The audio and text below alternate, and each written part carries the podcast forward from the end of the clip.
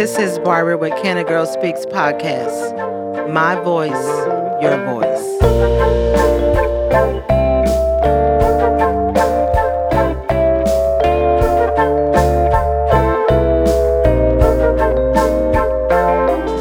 Good evening, everybody. This is Barbara with the Can a Girl Speaks podcast, and I am so excited to be recording on this evening. And um, I want to say, I always want to say thank you always for supporting the Can a Girl Speaks podcast, watching us on YouTube, and listening to us on um, any of the podcast um, sites. So um, to this evening, I have a special guest that um, I'm going to let her introduce um, herself to you. But I want to say thank you for coming on. And so, without further ado, let us uh, let me introduce you to Dr. Diane Frost. I'm Diane Frost, the superintendent for Corsicana ISD. Well, welcome, welcome, welcome. And I wanted to bring you on. I wanted to bring her on because um, um, we are leading up until um, the first, uh, well, tomorrow um, will be the first day of school for Corsicana, but we are in the season of back to school. So, how, so I just wanted to bring on her, bring her on, and just talk about um, back to school and just you know getting our parents, getting the community into the the spirit of back to school because we know um, when school starts, it's like busy, busy, busy. Especially for parents, you know. And so, Dr. Frost, why don't you tell the listening audience a little bit about who Dr. Frost is? Well, I, this is my 13th year as superintendent in Corsicana ISD. And um, I just love the city. I love the school district.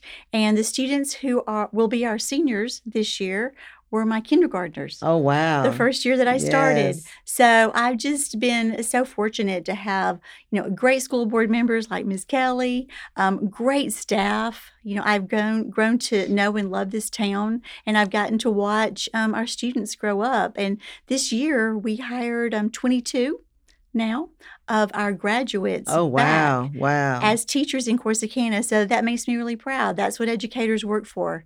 so how long so how long have you been in education? Oh my goodness. Um over over 35 years. Yeah, a so she's got a lot of experience, a lot of experience. I started as a teacher. Um, I taught English and at the high school level.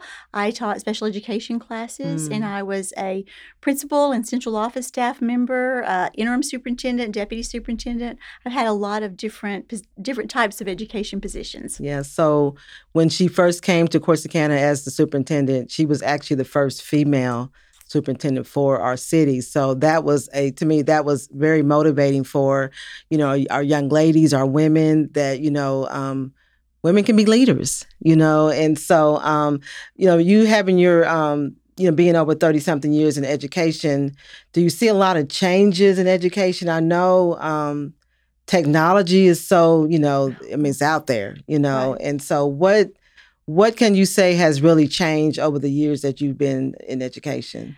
Technology significantly. Um, we didn't have computers, certainly Yeah. not cell phones. Yeah.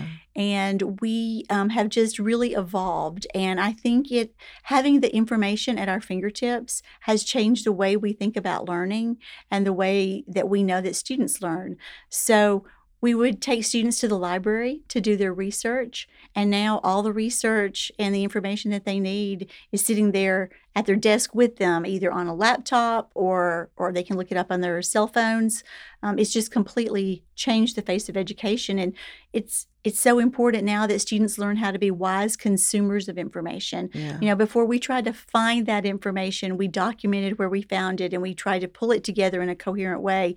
And now it's so critical that our students learn just to be savvy about information. There's so much misinformation out there and there's so much available at their fingertips that finding it is no longer the problem. Now it is filtering through and knowing what to believe and not believe and what to do with that once they have it. So um, when you talk about the changes in education, you know, I, I've been I've been kind of paying attention to.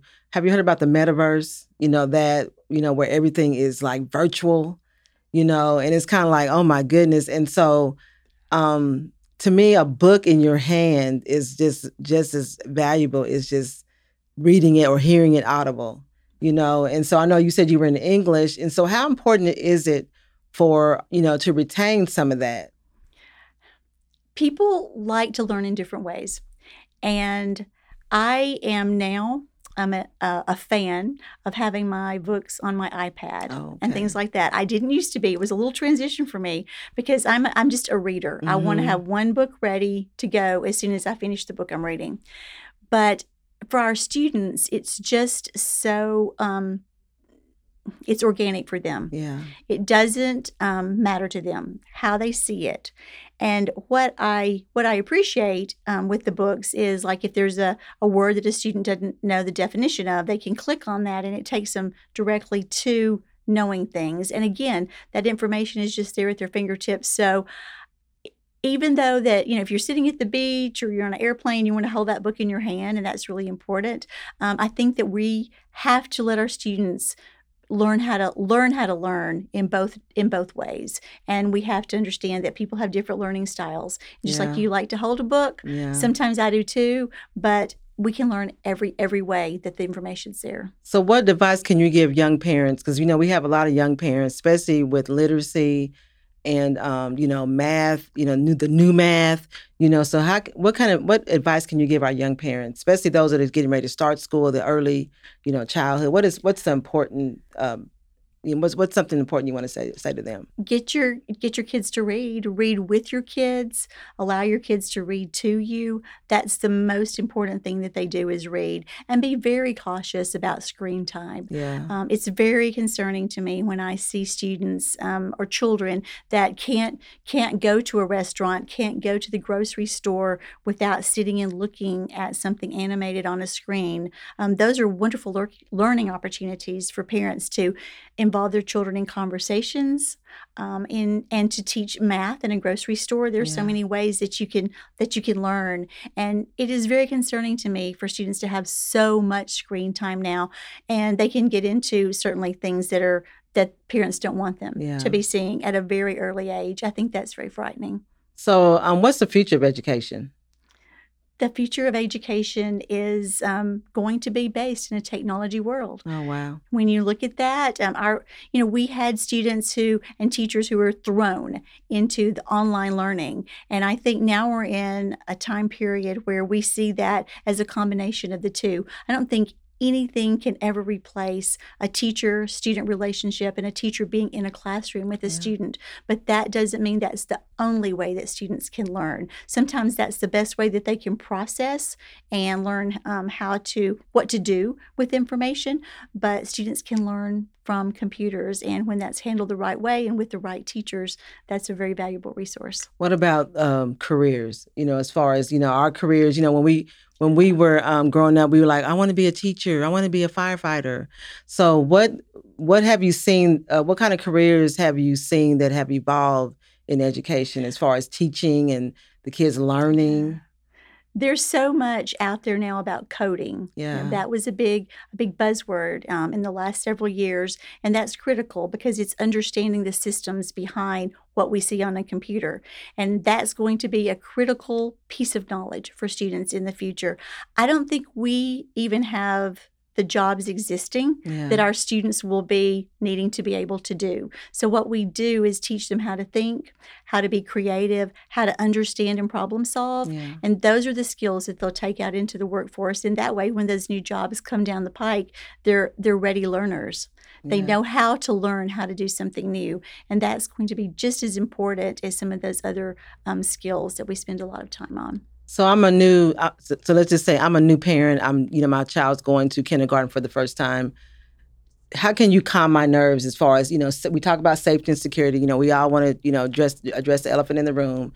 So, um, how can you make parents feel know that it's going to be safe? You know, where, where, whatever campus, whatever school district you go to, that how how you know the importance of it. There is safety and security in the in the district in the school. Of course, the. ISD has um, gone to great lengths Yeah. To make sure that our students are safe and our staff members are safe. Uh, one of the things are the weapon detectors, and those are on all of our campuses now.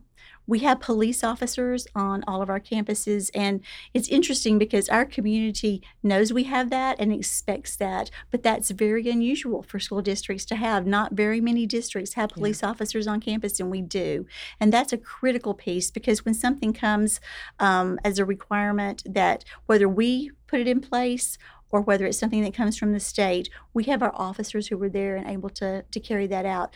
The most important thing that our officers do, however, is just to be present mm. and to develop those relationships with our students. I think that's that's just a critical piece of their job. Um, it's it's important for them to walk the campus, to check the doors, to do all those off, police officer things, but they're they're there and they're a calming presence and they develop those relationships and even help with leadership development in yeah. our students. So what about parent involvement? How important? I mean, Coach Sardania was on last last, and he talked about how important parent involvement. So say something a little bit about parent involvement. For students to know that their parents have good relationships with their teachers and their administrators and ongoing relationships, not just a come to meet the teacher night, yeah. but that they're they're parents can call the teacher. The teacher will call them um, about day to day things. And just knowing that your parent cares about what's going on in your classroom is absolutely critical. And, you know, parents are busy. Yeah. So having that um, time when a child comes home to say, you know, how was your day? Show me what you learned. Let's read, you know, a page, a chapter out of this book. You know, what, what did you do at school today? Just have that positive conversation with your student is really critical because it it helps the child know that my mom and my dad care about what happened at school yeah. and they're going to ask me about it and they want they want to know those things. Yeah, yeah. well dr frost um, i really do appreciate you um, coming on and taking the time out to be on the podcast. Um, is there anything you want to say to the parents to those out in the out in the that are listening and those out in the listening audience? Anything else you want to say to them as they start the new school year just that we're so pleased and so excited to be starting a new school year. I have um, just felt a really great a great vibe on campuses. You know how you can walk onto a campus, you can see the many students and parents who are coming to meet the teachers night, see their classrooms for the first time. They're so excited, and then it's also wonderful to see the teachers there and see how much they look forward to those students arriving tomorrow. So it's been a wonderful time, especially since the teachers have been back, and we can't wait to get our students in our classrooms and um, just to see them in the hallway and see them learning. Well, exciting times for our parents and our you know administrators administrators and our teachers. And so I'm I'm excited. So um, I always give my guests an opportunity to give their shout outs. Anybody like to give the shout out? So who would you like to give a shout out to? I just want to give a shout out to our principals. They've worked so hard our teachers who've worked hard getting their classrooms ready. And then, you know, my family. You know, my yeah. family is probably my greatest support. My husband Ken and our daughters and son-in-law, and I have three grandchildren yes, who are pretty wonderful. so all of my family is very special to me. Well, well, she's um she's excited about the school year and I am too. And so I just want to say to everybody that has kids, grandkids, nieces, nephews that are getting ready to start school, y'all have a great school year. And like she said, parent involvement, you know, be involved with your kids' um, extracurricular activities, things they do in the classroom, because that does make a difference. And I, and I want to always say thank you for supporting the Canada Girl Speaks podcast. Thank you so much, Dr. Frost, for coming on to the Canada Girl Speaks podcast. So, with that being said, I want to say thank you. Have a great week, and we'll see you soon. Thank you. This is a Legacy Recording Studio production.